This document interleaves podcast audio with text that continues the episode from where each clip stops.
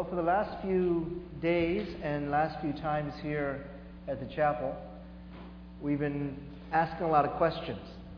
And I hope that you are also grappling with some of these questions. We've been talking about what it means for us as a church to encounter these drastic, dramatic changes in the world around us. As the world becomes more diverse, as Christianity becomes more global, and we are dealing with a transition from a Western American, North American, European-centric Christianity to a much more global African, Asian, and uh, Latin American Christianity, and that these changes are also occurring in the context of the North American church, particularly in the United States. So uh, I've hopefully raised some questions for you, things to think about, reflect upon. How do we as a church in the twenty-first century respond to these changes that historically in the twentieth century we actually responded to them in very dysfunctional ways, either as those who hated the culture so much that we became irrelevant to the world, or we loved the culture so much that we also became irrelevant to the world. But I want to talk tonight about what I think is one of the ways that we can address these very drastic and incredible challenges that the church is facing in the twenty-first century. And it sounds very simplistic, in fact, but the simple answer is leadership that is prepared to take on many of these changes. And I think that's one of the reasons why I get excited about teaching at an uh, institute of higher education. Because what you're learning in these kinds of contexts are what's going to be shaping who you are in the next twenty, thirty years of your life, and the type of leader you're going to be for the church, in the church, and on behalf of the church, are going to be the type of leaders that you're being shaped for during these very pivotal years of formation, spiritual formation, uh, leadership formation, all of these things that are very important values that you are taking on in the context of this, uh, of this uh, institution. So I want to talk about leadership. How do we develop leadership, or what kind of leaders do we need for the changing culture and world around us? Um, I hope we've established that the world is changing. Now, how do we as future leaders of the church respond to these changes? Lord, I pray that you would guide us through our study of Scripture tonight. You would give us insight into what you're doing in the church and how we might be a part of the work that you are doing as servants and as leaders, as partners, as those who are called to be those who bring the gospel message into all the corners of the world, but at the same time to be a part of your work and participants of your work. We pray this in your name. Amen. Um, we're going to look at the book of Jeremiah, so if you have your Bibles, turn to the book of Jeremiah and keep it open. We're going to look through different passages in the, in the book of Jeremiah and examine the way that we are uh, called to be prophets for our generation. And Jeremiah is, I think, one of my favorite, uh, personally one of my favorite prophets, but I think one of the most important prophets for this particular time period in human history and certainly in the history of the church. Let's start with Jeremiah chapter one and look at the first five verses again, setting for us the context in which we understand this particular story. Jeremiah chapter one, the words of Jeremiah, son of Hilkiah, one of the priests at Anathoth in the territory of Benjamin. The word of the Lord came to him in the thirteenth year of the reign of Josiah, son of Ammon, king of Judah, and through the reign of Jehoiakim, son of Josiah, king of Judah, down to the fifth month of the eleventh year of Zedekiah, son of Josiah, king of Judah, when the people of Jerusalem were sent into exile, went into exile. What you'll notice right away in the first few passages here, actually let's go on and read the, verse four. The word of the Lord came to me saying, verse five, before I formed you in the womb, I knew you. Before you were born, I set you apart, and I appointed you as a prophet to the nations. So Jeremiah begins by putting us into a very particular and specific context. You might even notice in the first three verses, it is down to the exact month that Jeremiah has been called into prophetic ministry. It's down to the exact year, it's down to the exact particular time period that Jeremiah's words are, are, are called to speak into, uh, into the nation, into the people of God. So what we see here, And, and then that's kind of backed up by verse five that says, before I formed you in the womb, before you were born, I had anointed you and called you for such a time as this.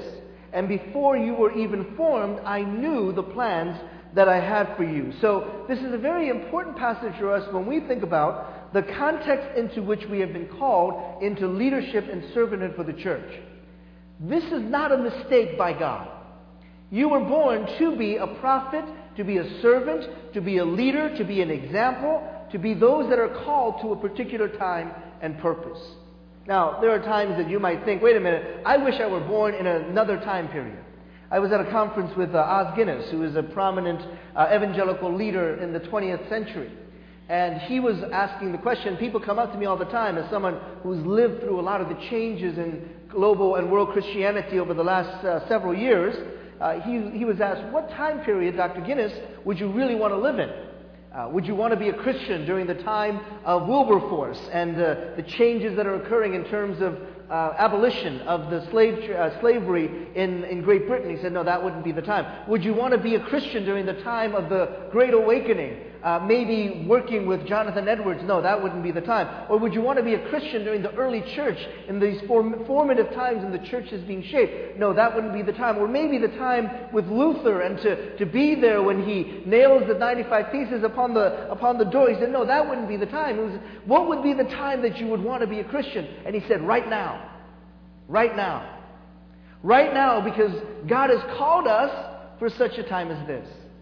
Now, I gave you a lot of statistics in the last few days about how the world is changing from eighty-five percent of the world population, Christian population being white to eighty-five percent of the world Christian population being non-white. And these changes are, we're, we're smack dab in the middle of all of these changes, and even the changes in American society, moving from a majority culture Uh, nation to become a very multi-ethnic nation. And we're right in the middle of these changes. And we can lament and say, oh, for a previous time period, for a day when the church was different, for a day when the church was easier, for a day when it was simpler to be a pastor of a church, when it was simpler to lead a church or to be involved in a church, when you had one culture and you didn't have to worry about the range of cultures that are out there, and you didn't have to learn about how to deal with different worldviews and different cultural. Oh, for those days. Or we can say, we were raised and born for such a time as this.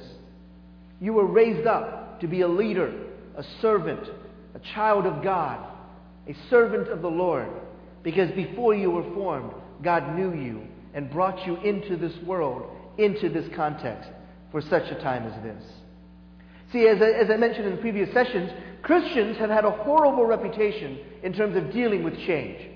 So in the twentieth century, when change came, especially in the form of African Americans migrating from the Mississippi Delta into the northern cities, and immigrants coming in from northern and uh, uh, southern and eastern Europe into the major East Coast cities, the church, the white church in particular, fled, ran off, took their Christian institutions, the churches, the, the schools, the, the colleges, and, and moved them out into the suburbs, because there was this fear of what these changes might bring.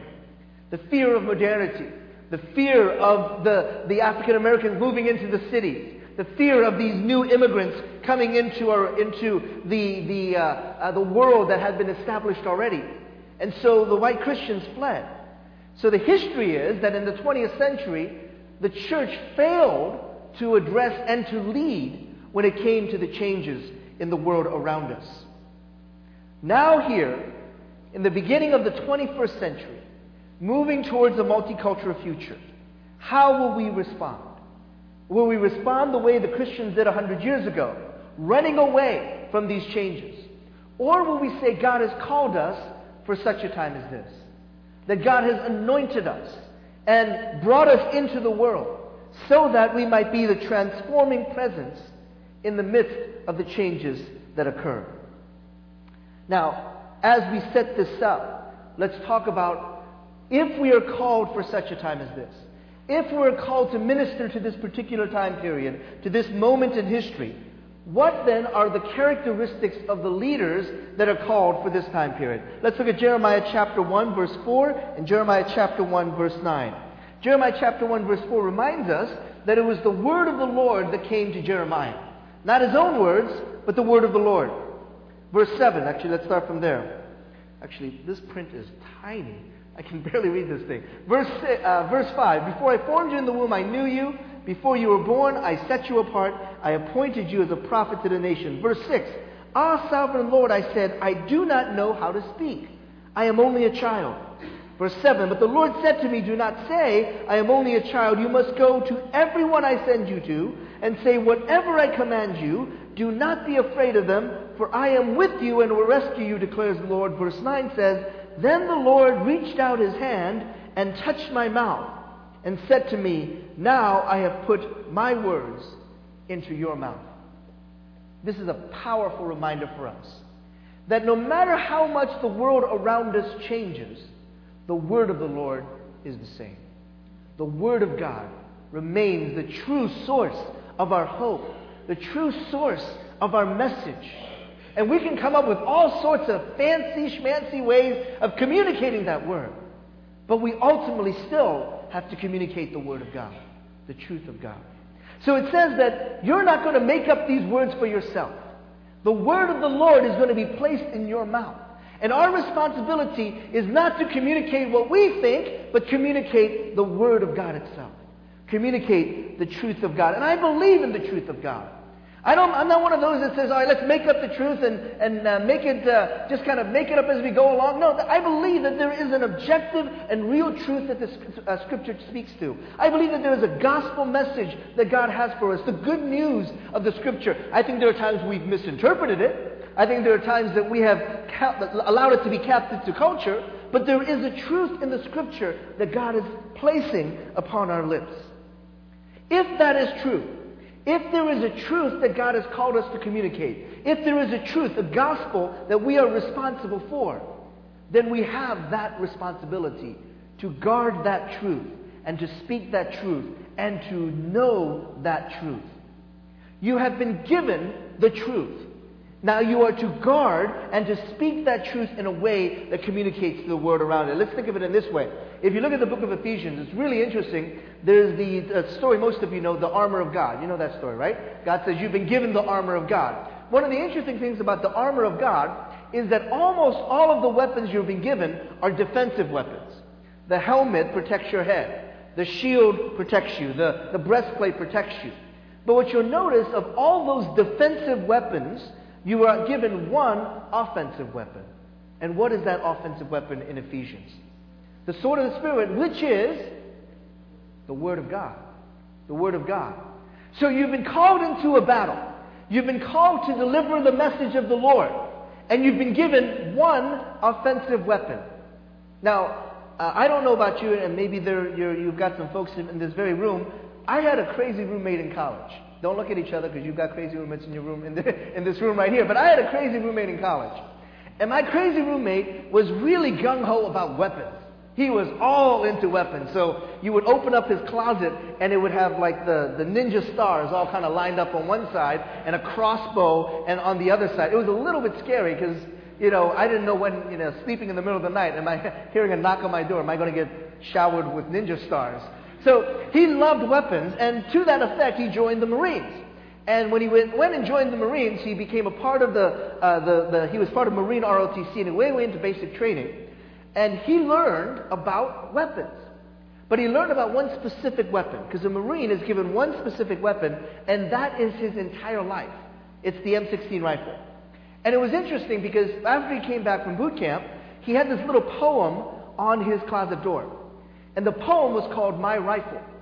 And if you read the poem in a certain way, it sounded like a love song to his rifle. It was like, I will love my rifle, I will care for my rifle, I will never leave my rifle. It really, and you know, if you substitute a girl's name to My Rifle, it really would have been a love song. I said, man, you got to get a date or something, because this is getting a little weird. But he really loved that rifle. And the reason is that as a Marine, that's your only offensive weapon. That's all you've got. So the Marine has to know that rifle inside and out. He has to be able to take it apart and put it back together. In fact, he has to be able to do that even blindfolded, because you never know when you're going to need to take your weapon apart. He knows every single aspect of that M sixteen rifle. And in fact, part of that poem about, the, about my rifle says, if I lose my rifle, I lose my life. That's how intimately connected the Marine is to his weapon, because that's the only offensive weapon that he's got. The sad commentary for us as Christians is that a U S Marine knows his M sixteen rifle more and better than a Christian knows the Word of God. That's a sad commentary on the Christian faith and the soldiers of the cross that we've been called to be. And here we are, we don't know the Word of God as well as a Marine knows his M sixteen rifle. Do you know that the Word of God has a depth to it, has a complexity to it? You don't read Jeremiah the same way that you read Revelation. You don't read the Psalms the same way you read the book of Matthew. They're all God's words, but there is a complexity to it. And that means we as the soldiers of the gospel who have been given one offensive weapon need to know this word, this weapon, inside and out. Are we at that place? Whereas the soldiers of the cross, we know the Word of God to that level. Let me tie this in with some of the discussion we had last night. I raised for you uh, the, the subtitle of my book and the, the context of the Western white cultural captivity of American Christianity. And global Christianity as well, but specifically of American evangelicalism captured by Western white forms of cultural forms more than by what the Scripture actually says.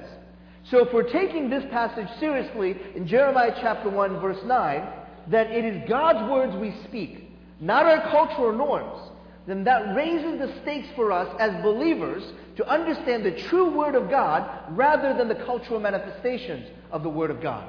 That we take the weapon of the sword, the weapon of the sword of God, the sword of the Spirit, the Word of God, and we take it not in its cultural expression of Western white cultural captivity, but in the true Word of God. That raises the stakes for us in how we study the Scripture. And I'll put it another way. Some of you have asked me, what do we do to try to fight through this Western white cultural captivity? Because for most of it, that's all we've known. That responsibility now falls on us to challenge the church to say, let's follow Scripture rather than the cultural norms that have developed around the Scripture. Let's look at the way that the Scripture speaks in its context and the word that it speaks to us rather than assuming that our westernized, Americanized version of Christianity is the gospel that we're going for. And I'll put it in another way. Um, I've given this kind of talk to a number of Christian colleges, and Christian colleges that are not as diverse as Eastern Nazarene College. I, I, again, I won't name those colleges for you, uh, but they are very, very monolithic. They are ninety-nine percent white in the middle of cornfields in all sorts of different locations. And I've traveled there to give these kinds of talks, challenging the idea of a Western white cultural captivity of Christianity.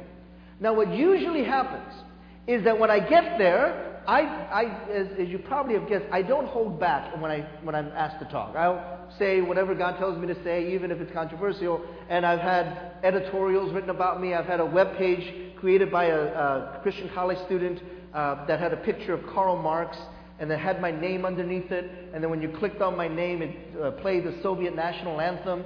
Uh, and then they looped portions, uh, edited portions of my, my talk out of context and, and had that as the background. So I have no problem going into context and just letting people have it. That's That's my prophetic calling, I guess. But here's something that I recognize that happens quite frequently. I will be able to say that for that moment, for that day, for that particular chapel service, or for that particular conference. But it is very easily dismissed a week later, or even a day later. Because then the editorials will come out, well, that was the angry Asian man of the week here, and so now that he's gone, now let's get back to the real work of the gospel message of personal evangelism. So there is a very easy way to dismiss a guest who comes in and maybe unloads or, you know, lets people have it, but a week later that guest is long forgotten. And I know this because I've been in these contexts many, many times to know how easily a speaker is forgotten after that week. And the message is forgotten after that week. So actually, freedom from the Western white cultural captivity is not up to me, it's up to you. You're the ones that carry this message in this community. I'm not going to be here tomorrow afternoon. I'm flying home, seeing my family. I, I'm looking forward to that. But when I'm gone, the message that I've given is going to be easily forgotten. Unless those of you in this community continue to carry that forward. So some of you are saying, well, I'm coming from a rural community in the middle of nowhere. We have no non-white folks anywhere for miles and miles. I understand that. But what you can do is you can go back to those communities and challenge that community. How are we captive to Western white culture rather than the Scripture? Or more importantly, maybe, how can we prepare for the changes that are going to come? Never mind that it's in a rural area or suburban area. Those places are also going to experience these dramatic changes.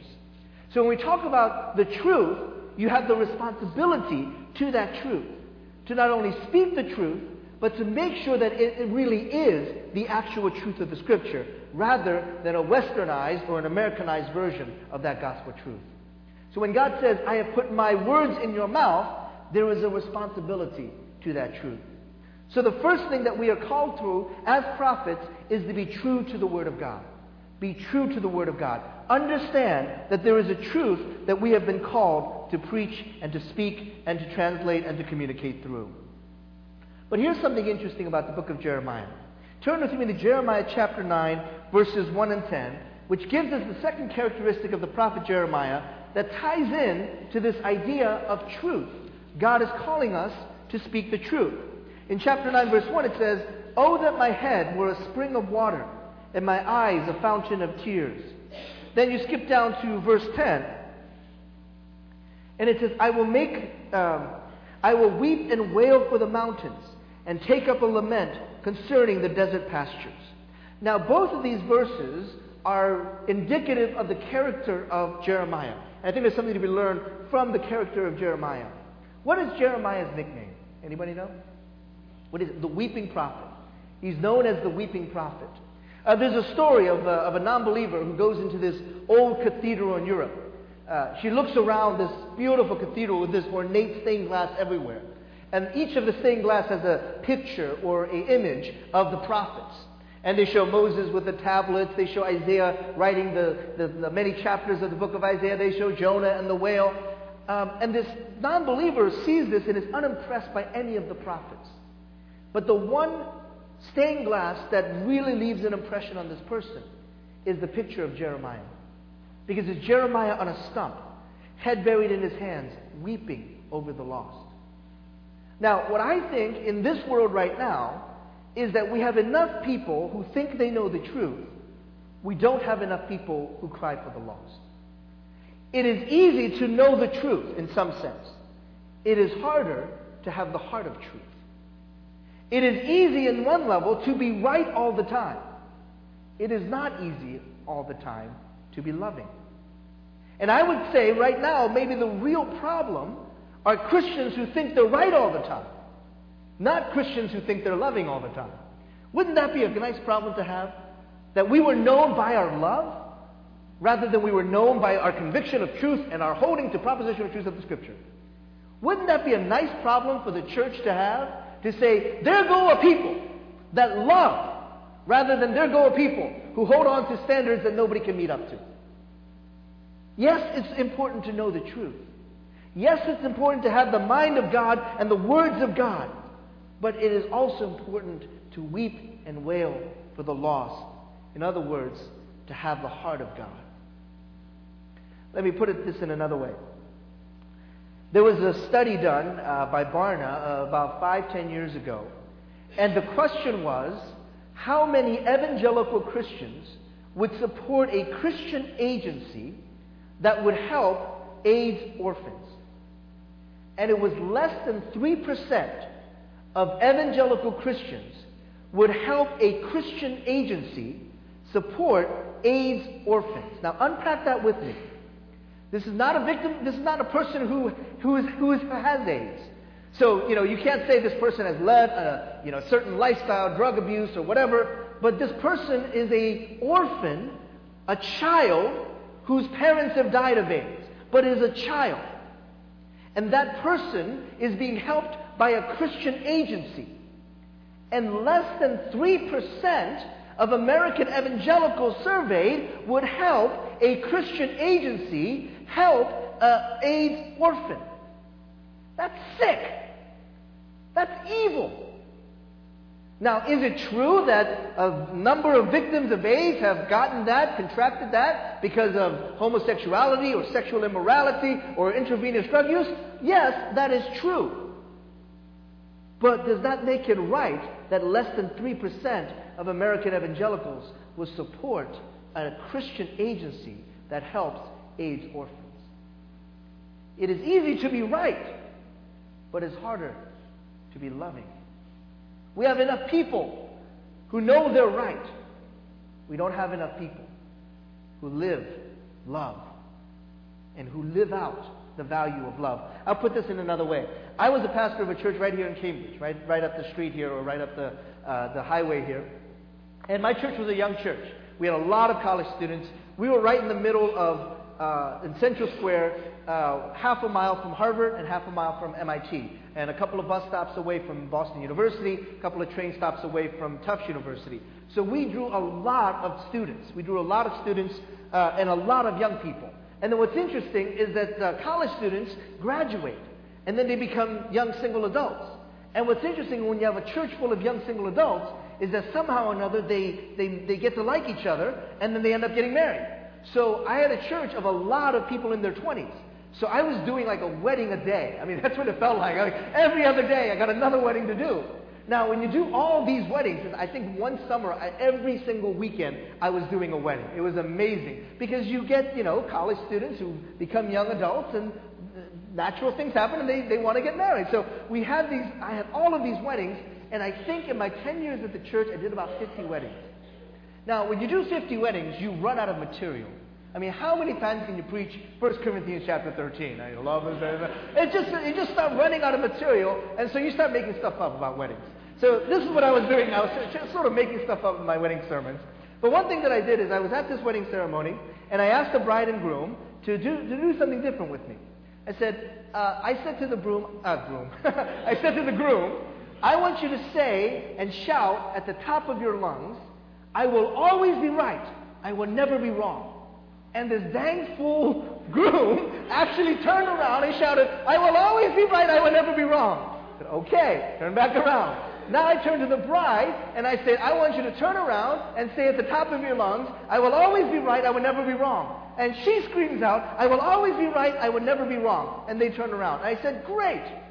I have just solved every single fight you're ever going to have in your marriage.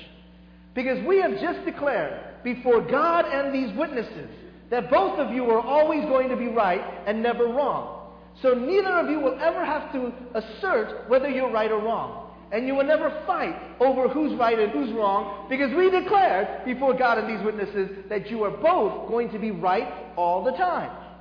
So now the fight is not who's right and who's wrong. The fight is who gets to be more loving. Who gets to be more loving? Now, can you imagine if couples actually fought over who gets to be loving? I want to be more loving than you today. No, you want to be. That would be crazy.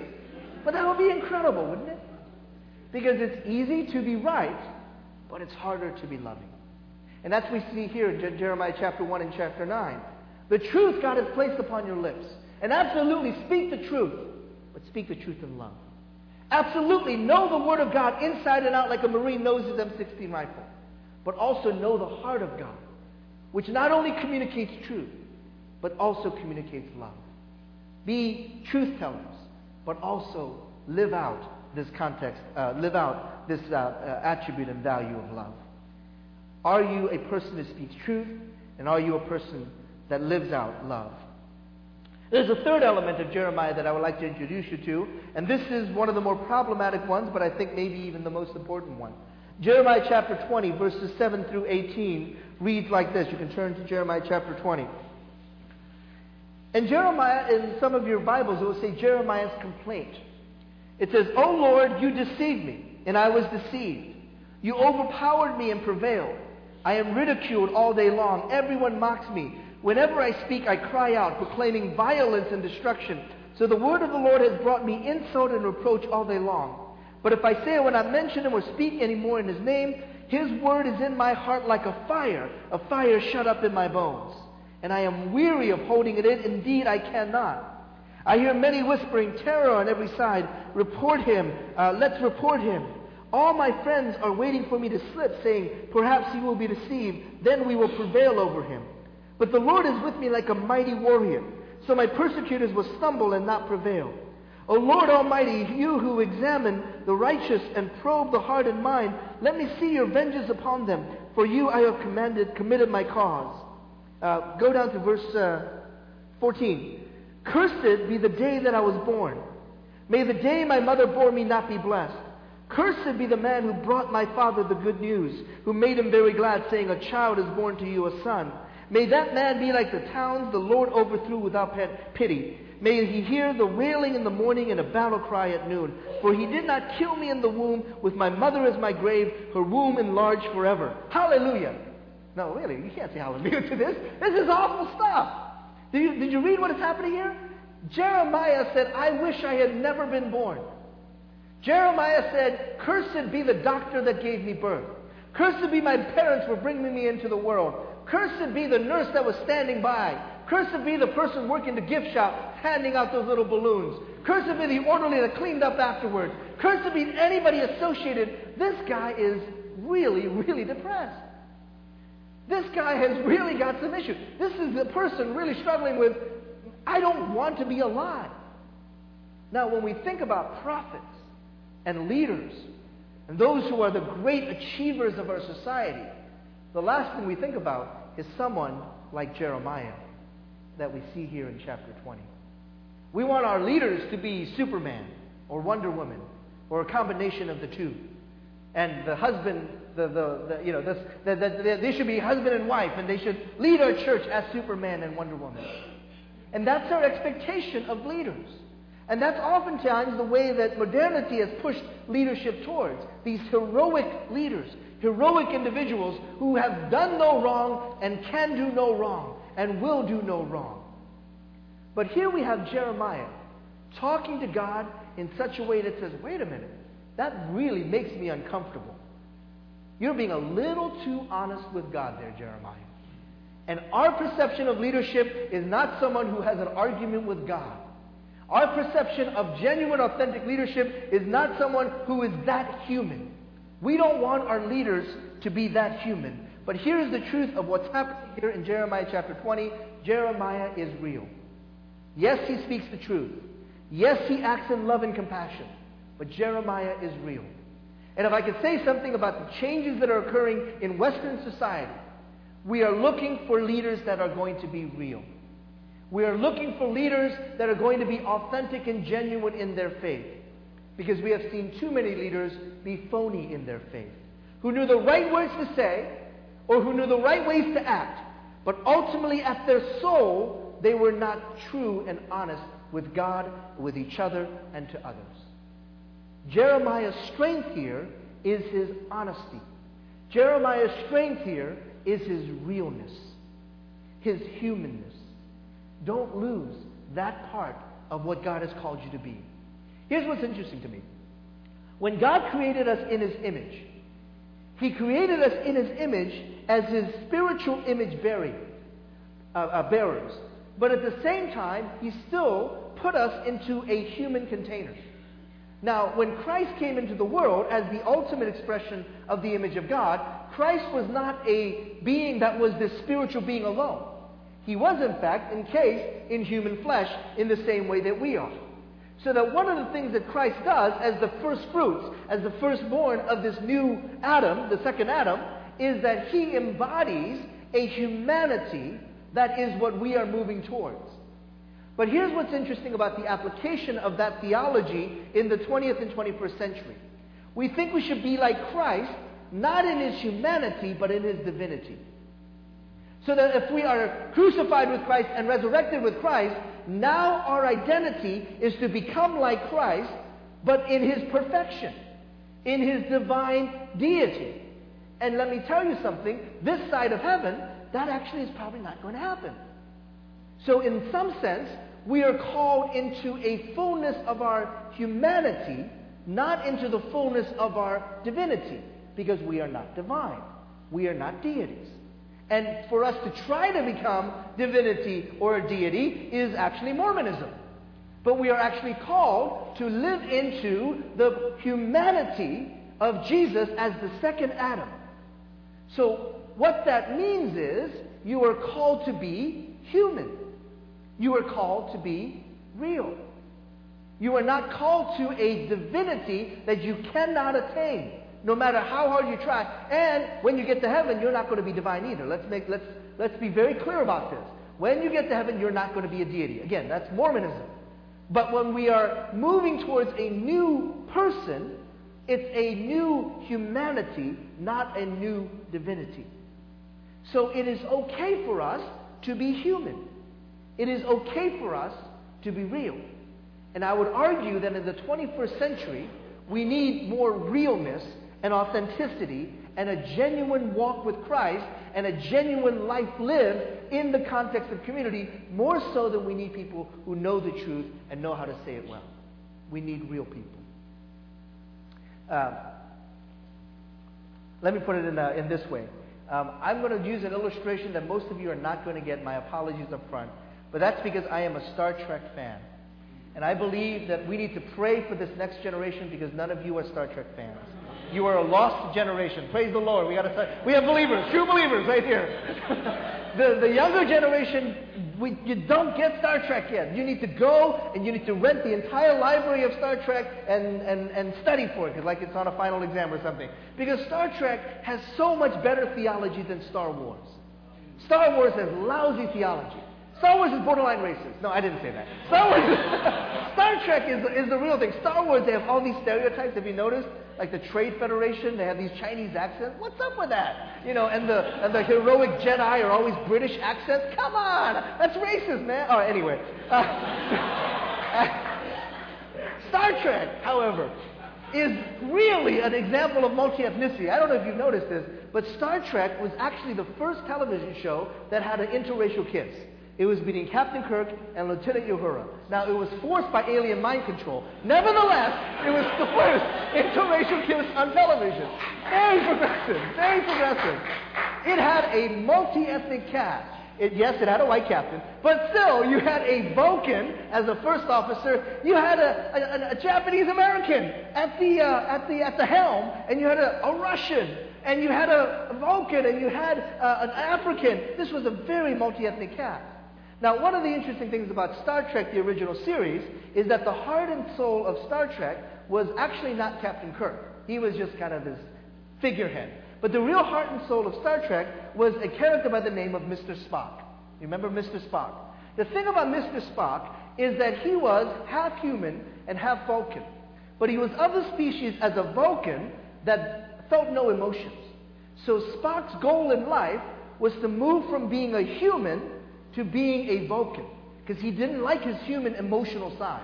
He didn't want to have all these emotions getting in the way. He wanted to be pure logic, and he wanted to move towards being this kind of robotic, almost uh, uh, uh, a, a kind of computer type of person, a Vulcan. Now, Stanley Grenz, who's a, a theologian who passed away uh, way before he, he should have, uh, wrote some in, um, really incredible stuff about postmodernity. And he talks about Star Trek, the original series, being this quintessential modern story. Because you have this heroic captain, James Tiberius Kirk. That's a very heroic name. And he'd go around beating up all the aliens and sleeping with alien women. He was this really, you know, this kind of cowboy type of uh, figure. But what was interesting is that Spock is also the quintessential modern person, because he is a human being with feelings who's trying to suppress his humanity to become all logic and reasoning. And that, Grenz argues, is the essence of modernity, to move from emotion, humanity, to being more reason and logic oriented. Now what's interesting is that there was a sequel to Star Trek the Original with Star Trek The Next Generation. And Grenz argues that Star Trek The Next Generation is actually very postmodern. Because in Star Trek The Next Generation, you have Captain Jean-Luc Picard. I mean, even the name sounds a little, I don't know, it doesn't sound very masculine, it doesn't sound very strong. And in fact, Picard loses every single fight he's in. He's an old guy, bald guy, he, he loses every single fight, and he's more of an ambassador and a diplomat than he is a warrior, much more postmodern than the modern James Tiberius Kirk. But again, Grenz argues that the heart and soul of the next generation is actually not Jean-Luc Picard. Who is the heart and soul of the next generation? Data. Data. Now, Data in this next generation, what is he? He actually is a robot. He actually is an android devoid of, devoid of emotions. And what does he strive for throughout the entire series of Star Trek The Next Generation? What does he want more than anything in the world? He wants to be human. He wants his emotions. He looks for this emotion chip that his creator has somewhere. And his longing is to be human. Because he doesn't want to be all logic and reason and a machine and a robot. That's postmodernity. So as we're moving into a new generation of believers, I, I don't need to learn about Lyotard. I don't need to learn about Derrida. I want to learn about data. I want to learn about the fact that we have lost our humanity over the years. And that what the generation is looking for are not people who know the truth inside and out necessarily, but people that are real. People that are human. And live the life of faith in a way that shows the realness of God in the realness of one's own life. We need people that are real. We need human beings that love the Lord, make mistakes, fall up and fall down and pick themselves up. But we need people that are real with their faith. Especially when it comes to cross-cultural communication.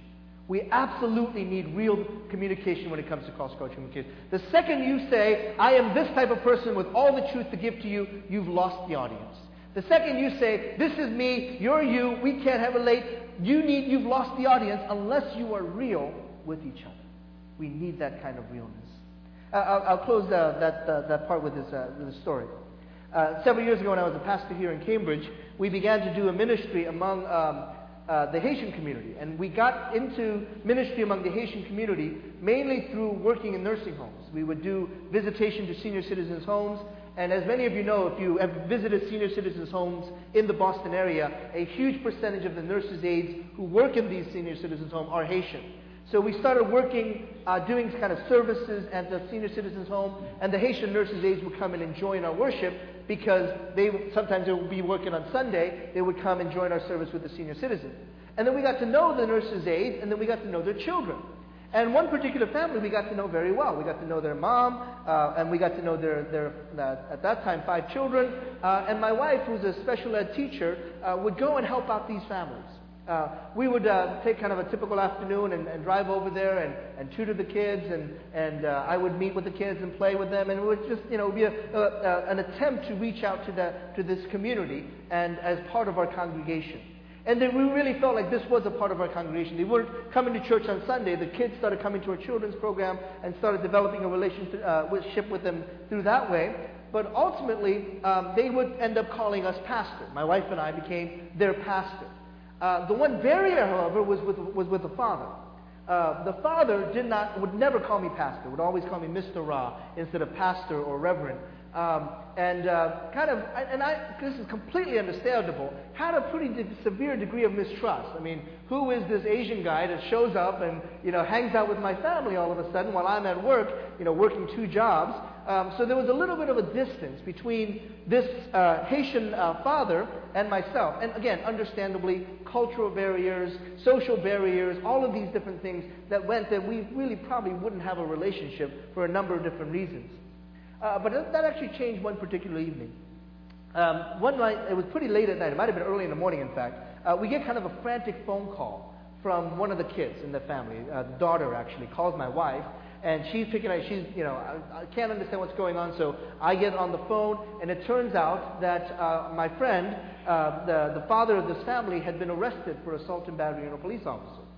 Uh, well, that's a that's a pretty major deal. So I got up and I rushed. Uh, Uh, the, uh, that uh, that evening, uh, it, um, it was probably still evening time, I rushed over to the police station where he was being held. And the person at the front says, well, I'm sorry, you're not allowed to see him because this is only for immediate family, and you're not immediate family, you're not uh, his lawyer, so we can't help you see him. He's going to be here overnight for assault and battery on a police officer. So I go back and I talk to the wife, I try to console the family and say, I'm sorry this is going on, there's an arraignment hearing tomorrow, and let me go tomorrow and see what I can do. I'll talk to the lawyers, and, you know, obviously there's nothing, not much I can do, I'm just the pastor here, but maybe we can, you know, talk to some of the folks to, to see what we can do.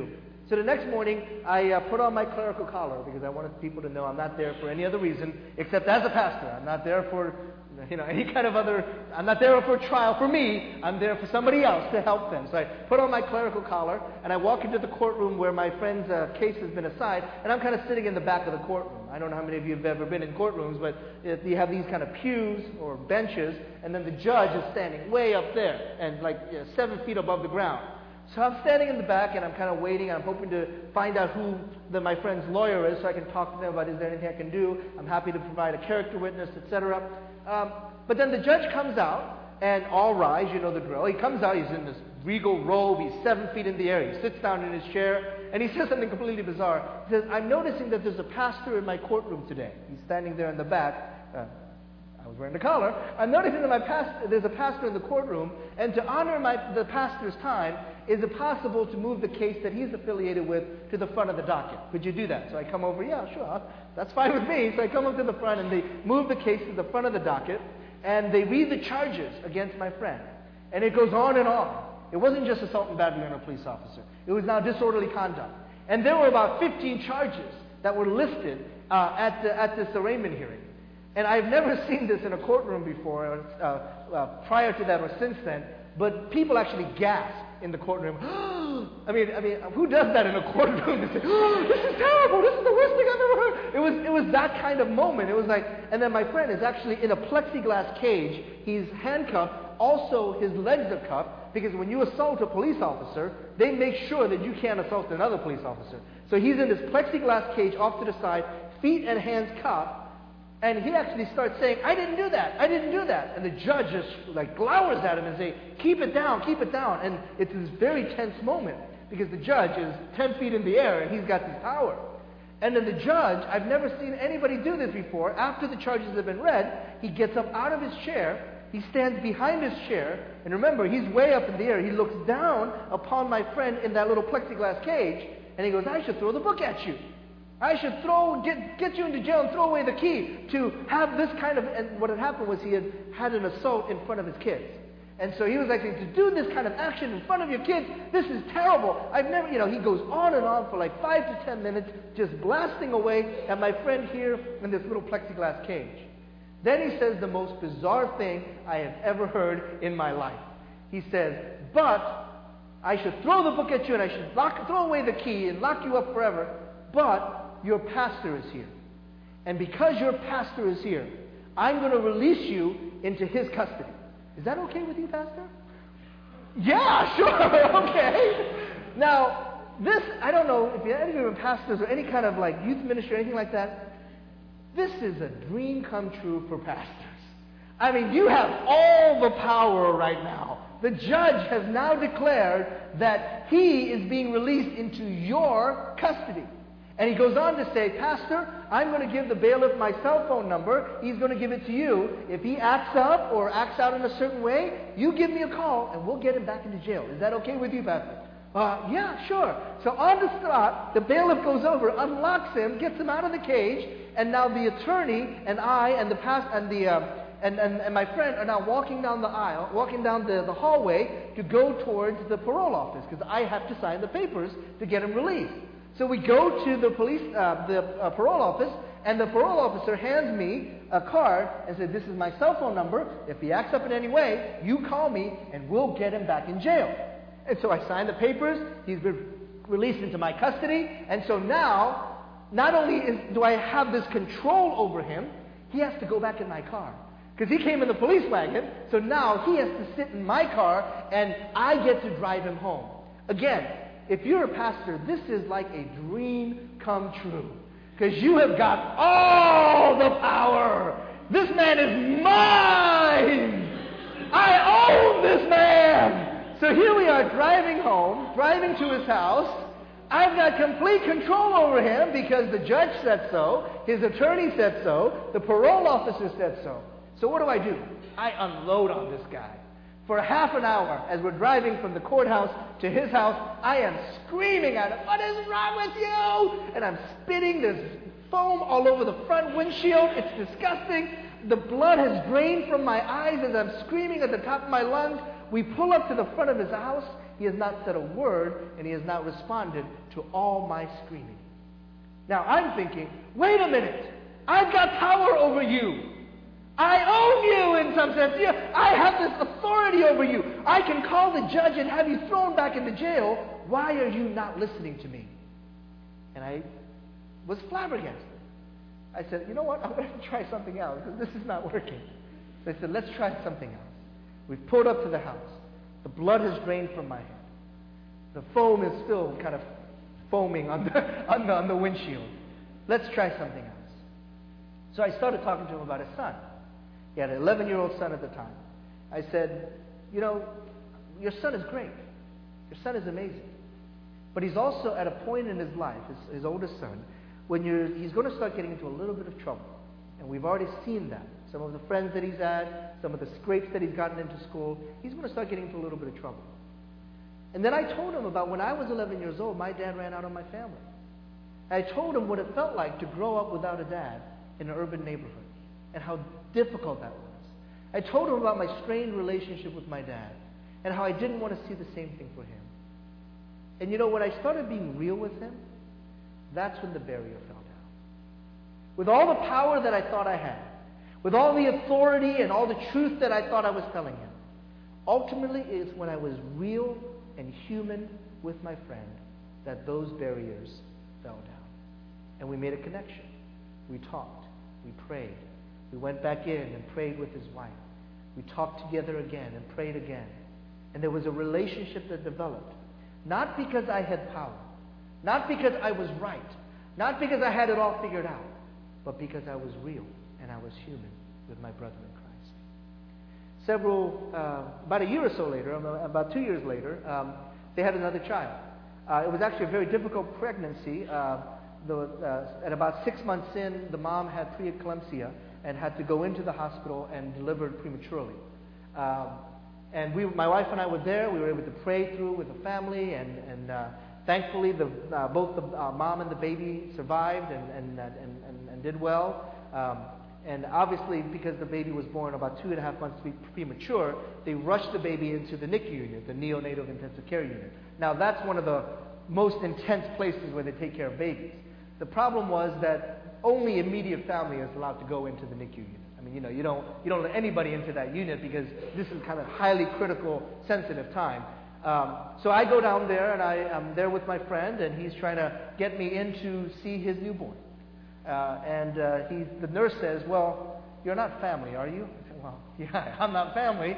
Um, and so, well, then you can't come in. You're not you're not a member of this family. And my, my friend said, "No, he's my pastor. Of course he's coming in." And as his pastor, I went in, prayed for that baby. And the baby survived, and the baby is actually our godson. That happens not because I had the power, not because I had the authority, not because I was stronger or more educated or better than this other person. It happens when we are real with one another. It happens when we are honest with God and with one another. Friends, know the truth of the Scripture. Read the Word in such a way that you know the truth in what it actually says. Not what the culture says it says, but what the Word of God actually says. Live lives of exemplary love in such a way that it honors your Heavenly Father. But also learn to be real with your Heavenly Father, with one another, and with the world that's crying out for Christians not to be right all the time, but to be loving. And not to be right all the time, but to be real. Those are the prophets we need for this generation. God, I thank you that you have loved us with an unfailing love, and you have called us out of darkness into your wonderful light. And you've done it with the truth of your word. You've done it with the truth of who you are. And you have set for us the example with which to follow. Thank you, Lord, for the example of Jeremiah. Jeremiah, whose, whose, whose words, whose life, whose uh, testimony still rings for us today. And we know that there are challenges for us as a Christian community. We know that there are challenges for the church, but we ask, Lord, that you would call us into a prophetic ministry, a ministry of servanthood, a ministry of leadership, leadership that is based upon your truth, based upon your heart, but also based upon the fact that we are real before you and before your people. Call us to this kind of prophetic ministry, for we pray this in your name. Amen.